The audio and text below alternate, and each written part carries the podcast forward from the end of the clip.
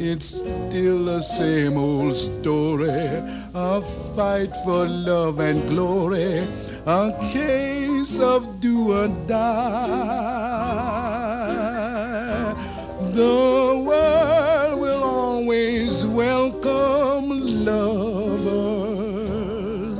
as time goes by. Yeah, that's the uh, beautiful as time goes by, which I suppose is the, effectively the theme song for probably the best loved film ever made, Casablanca, which is John Fardy's choice for the uh, cultural toolbox. John Indeed, Fardy. it is. Wow. Of all the studios, bold statement. of all the studios in all the world, you had to walk into this one and pick Casablanca. Yes, brilliant, genius. You must have been up all night with that one. No, look, I, I don't know if it's the greatest movie ever made. It's certainly in the ballpark, you know. Well, I pro- said best loved rather than best, greatest. most loved. Yeah, maybe, maybe. Yeah, yeah. Well, let let's ask the listeners. I mean, I'd say some people might possibly opt for The Godfather and that is most loved as well, or even Citizen Kane. Citizen Kane's a hard watch, you know. Anyway, we're digressing somewhat. yeah. I'm assuming most people have seen this, but if you haven't, Well, it is one be- of the greatest movies. There ever might be younger True, listeners who haven't seen it, and Yeah. shame on them. Absolutely. And get the DVD out or whatever, or download it or whatever, because it is it is an absolute classic. Yeah. Um, just paint the picture first. Yeah. First, 1942 Casablanca. Yeah. So the middle of the. Well, I the think it's Second World War. 1941. It's set, 41, it came you're out right, in it is. Came out- 1942. But just on the route to that, saying young people have never seen it, they've probably themselves uttered some of the quotes without realizing it. You know, when people say, "We'll always have Paris" or "We'll always have Ballon Robe" or whatever it is they say, that comes. Here's looking at you, kids. This is sort of a beautiful relationship. Play it again, Sam. Well, we'll get to that because that's never. He never said. says it. Yeah. Yeah, indeed. okay. Okay, we're digressing Yeah. somewhat. This is stars the wonderful Humphrey Bogart, who you know a lot of people have probably seen. You know, the Lost Tre- or Treasure Sierra Madre. Uh, To have and to have not. And, yeah, the that's Maltese like- Falcon. yeah. Just, just brilliant, brilliant stuff. He's a fanta- He was a fantastic actor. He stars as Rick in 1941 Casablanca, a Vichy-controlled town in North in North Africa in Morocco. And this is one of those movies that the Hollywood studios were making loads of them at the time. World War II movies, and World War II was going on.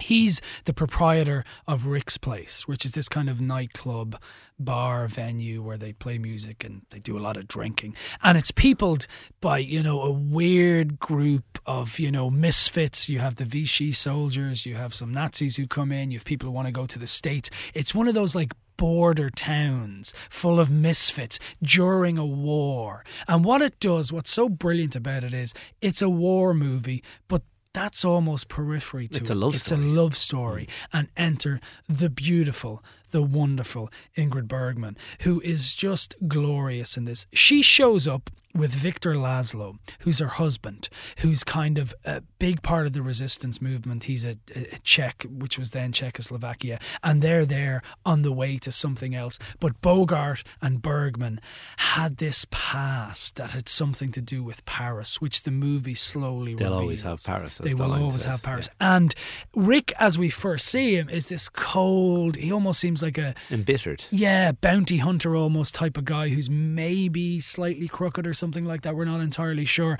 But then Well, he's a classic anti-hero, yeah, isn't he? a complete. Well, he begins that. Well, way, he evolves into a hero, yeah, he yeah. evolves into a a beautiful, wonderful hero, and the love story. And I don't want to ruin it because hopefully people might watch it or rewatch it. But he has to make the ultimate sacrifice. Let's just say that he genuinely loves that woman, and almost like a. You know, messianic Hmm. kind of way. It's beautiful. It really is beautiful. Uh, there's a huge cast Yeah. uh, in the film, uh, including um, basically refugees from the Second World War. Yeah. it's an extra- and apparently, and I, I wasn't aware of this, but apparently when they're singing, the, there's a famous scene where they sing the Marseillaise. Yeah, in- instead of the the Nazi. pr- yeah. uh, And apparently there's actors in it who are actually visibly in tears and, Yeah. and in reality in tears because they were refugees from Europe. Exactly, and and which seems incredible at the time, but you also have to remember the war was still on.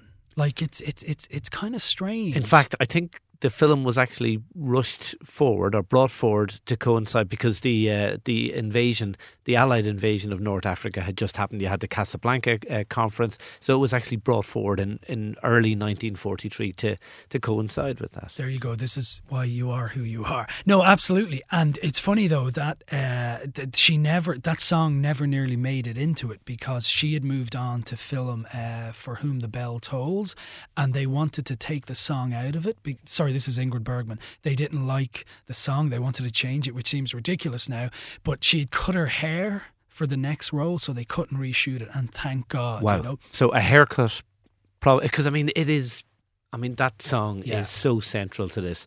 Um, the but, musician. but sorry, just what you say there about like the war and all those kind of things. There are so many weird things in this movie, like that.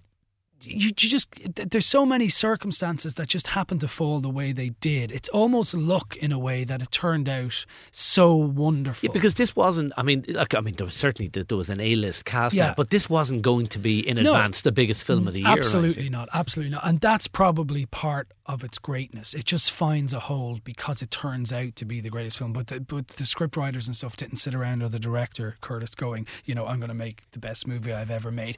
And it was of a stable at the time, and it wasn't even filmed most of it in Casablanca. It was in a studio. And I mean, know. it was. I mean, it, it did well at the box office, and it, of course, Yeah. I think it won three Oscars as It well. did, but yeah, but it wasn't by any means the biggest hit of the year. It was No. only in later years it became. Yeah, exactly. Which is often the sign of a, of a fantastic movie, you know. And of course, you mentioned the cast there, and I realize I'm going all over the place here. But aside from uh, uh, Bergman and Bogart, there are wonderful, wonderful character actors in it as well. There's a very corrupt. Uh, uh, uh, uh, Police officer uh, Renault or Renault is his name, and he's the guy who has the beautiful relationship with him. But then played brilliantly by uh, Claude Rains, an actually British-born actor, even though he sounds French.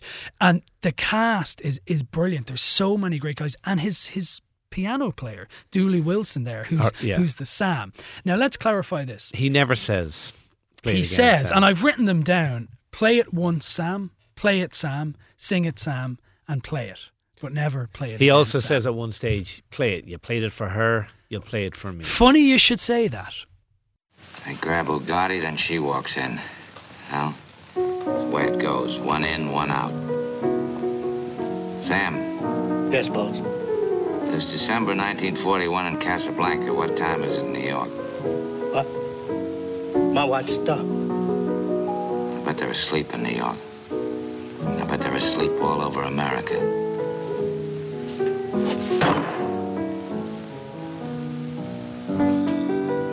Of all the gin joints in all the towns in all the world, she walks into mine.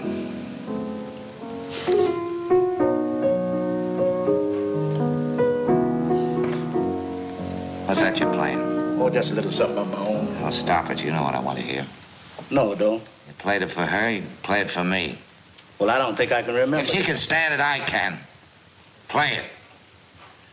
Yes, boss.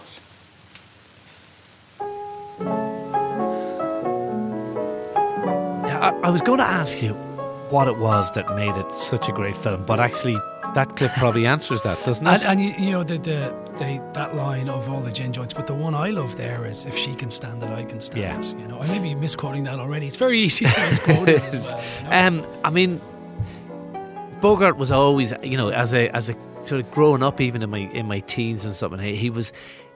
He is an incredibly cool Yeah. uh, character, and it, it just like uh, he's just brilliant in this. film. And that, that there is a real um, sort of charisma between the two of them, Oh, isn't there? chemistry. the sorry, chem- is the word I'm yeah, looking for. The now. chemistry is po- possibly the greatest ever between a leading man and a leading woman. I mean, we were saying earlier, and you said the most loved film ever. I think it's the greatest love story ever. I Mm. really do, because of them. They just worked so well together, and and they didn't know that they would. Apart from the fact that she was beautiful and charismatic, and he was, you know, possibly the world's best known actor at that stage.